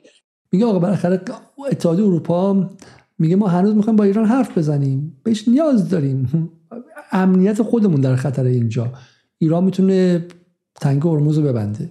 ایران می‌تونه کشتی ما رو بزنه. ایران می‌تونه اذیتمون کنه. ما می‌خوام بهش ما حالا از اینکه سفارت آمریکا تو ایران بسته است ناراحتیم. خب شهروندامون داره می‌گیره. بخاطر قدرت منطقه ای اصلا بعد ولی قدرت من می‌خوام باش گفتگو کنیم. مسیح اینجا میگه گفتگو نه. سفارت رو ببندیم. این مسیح اینجا مثل مثلا چه می‌دونم خمره های سرخه. خیلی جالبه که مسیح اینجا یه موقعی مسیح اینور بود مریم رجوی اونور. مسیح الان مریم رجوی تر از مریم رجوی شده. رجوی شبابش زنگ می‌زنه میگه هی این برند منه. خب، تو برای ایجاد حمام خون خیلی عجله داری. برو تایی من اینجا چل سال اینجا بودم. زندگی سختی داشتم. اونجا افتادی. سفر تو برو. چه می‌دونم بشی زندگی خوب داشته باش. پولم که داری خوب در میاری ولی حمام خون من را بندازم. ولی مسیح خیلی ذوق داره که جای مریم رجوی رو بگیره. خب میگه گفتگو برای چی؟ ف... چون می‌دونی گفتگوی قچه مثلا آغاز جنگ دیگه. سفارت تموم شه. گفتگو نشه. اگه ایران یه اروپایی رو زد حتی برای گفتگو هم راهی نداشته باشن خب اروپایی هم یکی بزنه و این مثلا تنش بالا ببره. چرا؟ چون مسیح اگر پیرن بزنی بالا اینجا تتو کرده. نوشته مید این اسرائیل چون مسیح تا سال 2015 هیچ چیز نبود. بعد به شکلی یو ان واچ پرایز رو که گرفت جایزه یو ان واچ رو که گرفت که جایزه اسرائیلیه ترقیش همینجوری آسانسور رفتش بالا. مسیح خودش رو مدیون اسرائیلیا می‌دونه و اسرائیلیا جنگ می‌خوان. اسرائیلیا دنبال این نیستن که ایران رو یک کمی مثلا تضعیف کنن و گفتگو جنگ می‌خوان. این کار کار کارفرماش جنگ می‌خواد. اینم میگه باید گفتگو قطع هنرش اینه اینه که قطع ارتباط کامل همه اروپایی با ایران. با کسانی که قائل به آداب دیپلماسی میگم برای مسائل روزمره احتیاج به کانال, کانال های باز هست. جواب شما به اون روزمره یه اتفاقی افتاده شهروند اروپایی گرفتن توی اونور فلان شده توی لبنان یه انفجاری شده. روزمره. ای وای من چرا این لحظه زیبا از دستم رفت؟ ببخشید از شما. این جمله چون طلایی بودش. وایسی یه بار دیگه. این روش یه بار دیگه ببخشید از شما کانال های باز هست. جواب شما به اونها چیه جواب من هم بود. گفتم گفتگو با چه کسانی؟ با کسانی که ابتدایی ترین آداب گفتگو رو نمی‌دونن. شما با حکومت تابون دندان مسلحی طرف هستین که با شما گفتگو نمی‌کنه. دیپلماسی جمهوری اسلامی گروگانگیریه. براشون اینو توضیح دادم که الان شهروند سوئدی شهروند بلژیکی شهروند آلمانی شهروند آمریکایی شهروند انگلیسی در زندان هستن. از اونها به عنوان ابزار چانه‌زنی داره استفاده میشه برای اینکه اونها رو بیارن پای میز مذاکره. بنابراین جمهوری اسلامی زبان مذاکره نمی‌فهمه. ببینید پوتین رو الان باهاش چیکار می‌کنن؟ منزوی کردن. چرا؟ چون ایرانیا چون اپوزیسیون در واقع پوتین مخالفان پوتین متحد بودن. ما هم باید همین کارو بکنیم. متحد اگر باشیم می‌تونیم کشورهای اروپایی رو متحد بکنیم که به جای زبان دیپلماسی که جمهوری اسلامی نمی‌فهمه زب... زبان دیپلماسی جمهوری اسلامی نمی‌فهمه. مثلا دو سال پشت در بسته با تمام اروپایی گفتگو کرد و غیره. آن و ابزار فشار رو در بر بگیرن و مثل پوتین جمهوری اسلامی رو تحقیر و خوار و خفیف و ذلیل و منزوی بکنن. یه تک جمله بود که من متاسفانه پیدا نکردم براتون و واقعا حیف شد و از دست دادین شما. با اون جملهش این بود که میگوش که میگوش که برای مسائل روزمره میگم مسائل کدوم مسائل روزمره؟ و این دقیقا مثل میگم کسایی تو کمپ اشرف هستن چون مثلا روزمره نیست. تا وقتی ما سوار تانک وارد تهران شیم مثلا روزمره نداره. همه غلط کردن. همه با انقلابی شن. زندگی روزمره تعطیل و ما بخوایم برگردیم. خب این داستان واقعی اینه دیگه. داستان واقعی اینه که آقا اوج تلاش غرب برای آلترناتیو سازی این بود. باز توی ونزوئلا دمشون گرم. گوایدو بود از توی انتخاباتی در اومد. بعد تونستن که اونو به رسمیت بشناسن و غیره. اینجا که اون صدا نخاله رو آوردن. حالا به قول یکی از این کامنت هم دقیقا مسیح چون بازیگر خوبیه. گلشیفته بازیگر خوبیه. باز نازنین بنیادی بازیگر خوبیه. اصلا چرا از ساعت سرگرمی اینا رو برداشتن آوردن؟ این زلنسکی چون اون توری کار کرده قبلا. از صنعت سرگرمی میرن اینجا. چون act بابا act act نمایشه نمایشه خب. چون نمایشه دیگه از سیاست مدار کسی که علوم سیاسی خونده و کسی که چه دکترای international relations داره اینا نمی‌خواد. بره بازیگر پیدا کن. که هر کی بتونه بهتر بازی کنه تو این سناریویی که ما بهش میدیم بهتر می‌تونه نقش بازی کنه. خب. این هم از این ماجرا. ما گلشیفته رو دیدیم مسیح رو هم دیدیم. خب. وظیفهشون چیه؟ اما وظیفه اینا چیه؟ من دیگه به پایان برنامه می‌رسم و اینجا میخوام وظیفه رو به شما بگم و بحث رو تموم کنم تو همون کنفرانس آقای مکرون یه حرف جالبی میزنه خب در حالی که میخوان انقلاب کنن نگاه کن اینو Let's be clear. I don't believe one second in a regime change. And when I, when I hear a lot of people advocating for regime change, I, I would just ask them for which change? Who's next? Who is your leader? How to implement it? And we experienced several times during the past decade a lot of regime change in a lot of countries It's total failure. So just, you have this regime with its obsessions, these people. We want first to help Ukraine to save its territory, its people and sovereignty. And I think the question is how to twist and create an imperfect balance, allowing them to present something sustainable for Russia itself. At the end of the day, it will be something like that. It's too early to formulate it. Now, the question is how to resist, help the Ukrainian to make on the ground something which will force Russia to come back at the table at the conditions of Ukraine. خب خیلی عالی بودش. این آقای زلن... آقای مکرونی که مسیح از اینجا رفت بغلش وایساد گفت بگو انقلاب بگو انقلاب بگو تو مهد انقلابی و غیره. خیلی راحت به چشم به دوربین زور می‌زنه میگه که من به براندازی معتقد نیستم کدوم براندازی و غیره. حالا اینم از این که اصلا بدونین که میگم این کل کار مونیخ این نیستش. کار مونیخ چیه؟ کار مونیخ یک رجزخانی بیش نیست یک حیاهو برای هیچه خب؟ حیاهو مطلقا برای هیچ چیز. یعنی سر صدایی کردن. شما نگاه کن پارسال این موقع من از فرد تکرار از خودم خجالت می‌کشم خب؟ پارسال این موقع تمام غربگراها از آقای پویا ناظران تو این برنامه تا بقیهشون میگن کار پوتین تمومه داره از بین میره شکستش قطعیه تحریما کمرش خواهد شکست و غیره خب؟ و الان همچنان بعد از یه سال مشکلشون پوتینه و چیز پوتین از بین نرفته چی داره پس فردا سالگرد جنگ اوکراین ما روش برنامه خواهیم داشت. این آوردن این هم چیه؟ یه سرمایه گذاری دراز مدت خیلی سلاحی دارن می‌سازن دیگه. این همه برنامه ها و رسانه هاشون در مورد ایران و اینها گفتن. چهار تا نخاله پیدا کردن اینجا. این نخاله ها رو بعد هر از گاهی تکون بدن. حیاهو برای هیچ. می‌دونم خودشم انقلابی نیستش براندازی هم ممکن نیست فشار از داخل ایران هم ممکن نیست. اما اما آپتیک یا از نظر بینایی لازمه که بتونید تصویر سازی کنن. تصویر سازی چیه؟ به زودی احتمال داره که بیان را بیفتن بگن که چی؟ بگن که آقا مکانیزم ماشه رو می‌خوایم فعال کنیم. بیان بگن که ایران تو قضیه هسته داره زیاد شیطنت می‌کنه. بیان بگن که می‌خوام ایران رو باز ببریم چه اگه مکانیزم ماشن را بندازیم می‌خوام ایران بریم زیر فصل هفت. خب اون زبان امنیتی رو می‌خوام علیه ایران استفاده کنم. به چه منظور؟ به منظور اینکه ایران از روسیه بترسه و عقب بره. تمام مسئله اینه. هیچ فایده دیگه این دلقک ها ندارن و وای بر کسانی که دل در گروه این دلقک ها دارن که زندگیشون تو ایران عوض شه. همون روزهایی که اینا به اینها داری در ایران به واسطه قاراتی که داره اتفاق میفته دلار داره هر روز گرونتر میشه و شما هر روز دارین زندگیتون سختتر میشه به دلایل دیگه وای بر شما که به جای اینکه دنبال اصلاح باشید دنبال ایجاد تغییرات مثبت از داخل ایران باشید و به شکلی فشار بر حکومت باشید. برین حقتون از نظام بگیرید. بهتون توهم دادن که این حکومت رفتنی است و شما در حپروتیات خودتون غرق شدید و شب به شب این مواد نشجات ایران اینترنشنال بی بی سی رو به شکلی مصرف مصرف می‌کنید و دنبال هستید که حکومت ایران عوض شه. حکومت ایران عوض نمیشه.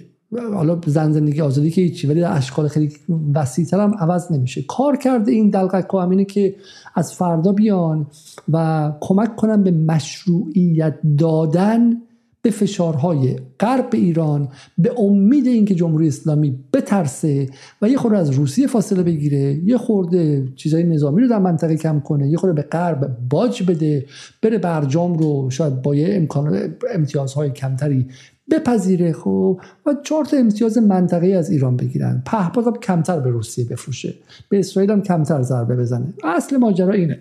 آقای مکرون می‌دونه که با جمهوری اسلامی باید ساخت. خب اصل قضیه اینه. و ما خطری که اینجا احساس می‌کنیم چیه؟ چون خیابان که تموم تعطیل شد. خب تموم شد.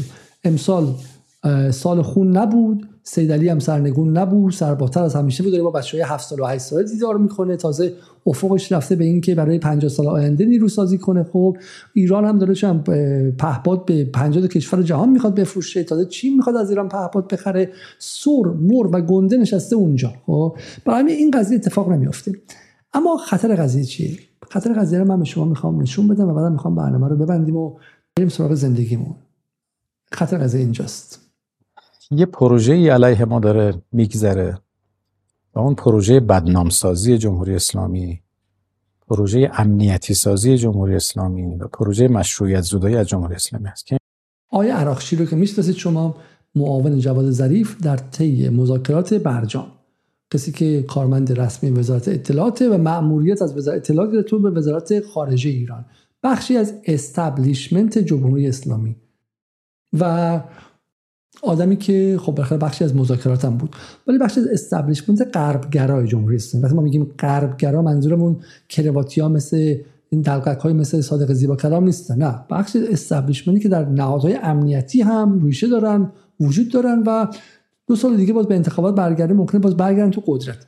عباس عراقچی میگه میگه که این داستان زن زندگی آزادی و اتفاقی که تو غرب داره میفته با همین کنفرانس مونیخ و اینا بخشی از securitization یا امنیتی سازی پروژه و پرونده ایرانه. خیلی چیز خطرناکی. حتی خطرناک به این معنی که بالاخره منافع ما رو تحت تاثیر قرار میده و ما باید مراقبت بکنیم. به نظر من مثل خیلی دیگه از پروژه های که علیه ما بوده صهیونیست‌ها پشت این قضیه هستن. و یه تعداد کاملا با شما موافقیم. درست و یک حجمه جهانی رو شروع کردن. علیه ما برای بدنامسازی ما و برای اینکه ایران رو به عنوان یک تهدید معرفی بکنن به عنوان جهانی نیستش. بلوک بندی های جدیده.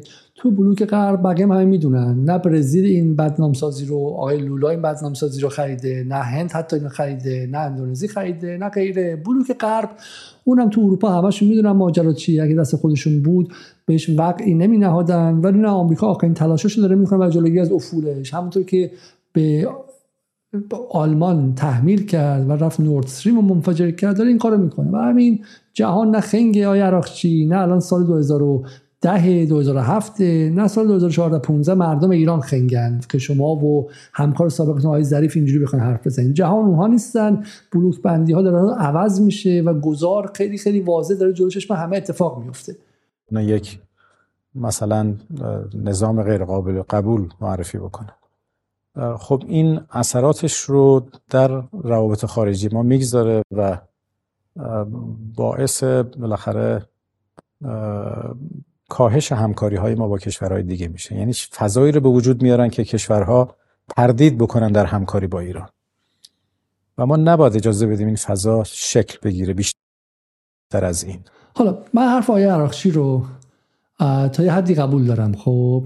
و اون همینه که درست میگه عراقچی اینکه یک اتفاقی داره علیه ایران میفته و اونم اینکه تو غرب آره پرونده ایران رو بردن بالا. ولی این تا زیاده اجتناب ناپذیره. محصول این دوره هست. کار خیلی خاصی هم شما نمی‌تونید بکنی. جمهوری اسلامی می‌تونست که مثلا چه می‌دونم خوش با روسیه همسرنوشت نکنه خب و به شکلی در این بلوک بندی به وایسه مثلا بیطرف وایسه بعد اسرائیل مثلا بزنه تو سوریه داغونش کنه روسیه هم به اسرائیل نزدیک بمونه. بعد غرب هم وایسه با یه اینستکسی سه سال دیگه وقت ایران بگیره. بعد غربگرا تو ایران بگن که آقا افکتیف رو باید اول چیز کنی امضا کنی و بعد خب. و این کارا رو می‌تونست بکنه. ولی ایران تصمیم گرفته. ایران تصمیم نگرفت. من زمان بلوک اون بخش از قدرت که با آقای خامنه‌ای نزدیکه و سپاه این تصمیم گرفت. و چه تصمیم درخشانی گرفتش؟ تصمیم گرفت خودش رو با روسیه همسرنوشت کنه. تصمیم گرفته که در جنگ سخت موزه موزه بگ... موزه بگیره. موزه بگیره. انتخاب کنه. و این انتخاب هزینه خواهد داشت. ولی انتخاب باعث میشه که ایران از وضعیت نه جنگ و نه صلح بیاد بیرون. خب ایران همونطور که در سوریه تصمیم گرفت و موضع گرفت و به جای اینکه در برزخ باقی بمونه زمانی که حتی به کنفرانس صلح هم راش نمی‌دادن رفت و جنگی و جنگ رو پیروز شد و سر و تضمین امنیت خودش و امنیت منطقهش رو تضمین کرد برای سی سال آینده. اینجا هم تصمیم گرفت. بغل روسیه وایساد. بغل روسیه وایساد. چون زن زندگی آزادی نه که شوخیه که خب. الان تمام زنان توی شمال شهر تهران بدون روسیه دارن حرکت می‌کنن و به شکلی مسئله نه غرب نه مسئله شرق مسئله زنان در ایران. نه این بهانه که شوخیه. ولی اصل ماجرا نزدیکی ایران و روسیه است و ایران تصمیم گرفتش اونجا. و تصمیم گرفته در جنگ سخت وارد شه و برای سال 2030 خوش آماده کنه پهباد بفروشه سخو بگیره سر اسرائیل اسرائیل منزوی کنه. ایران اسرائیل منزوی کرده. ایران اسرائیل رو از کنار روسیه از دهن روسیه کشید بیرون و, و ارتباط روسیه و اسرائیل با هم دیگه قطع کرد. و خطر قضیه چیه؟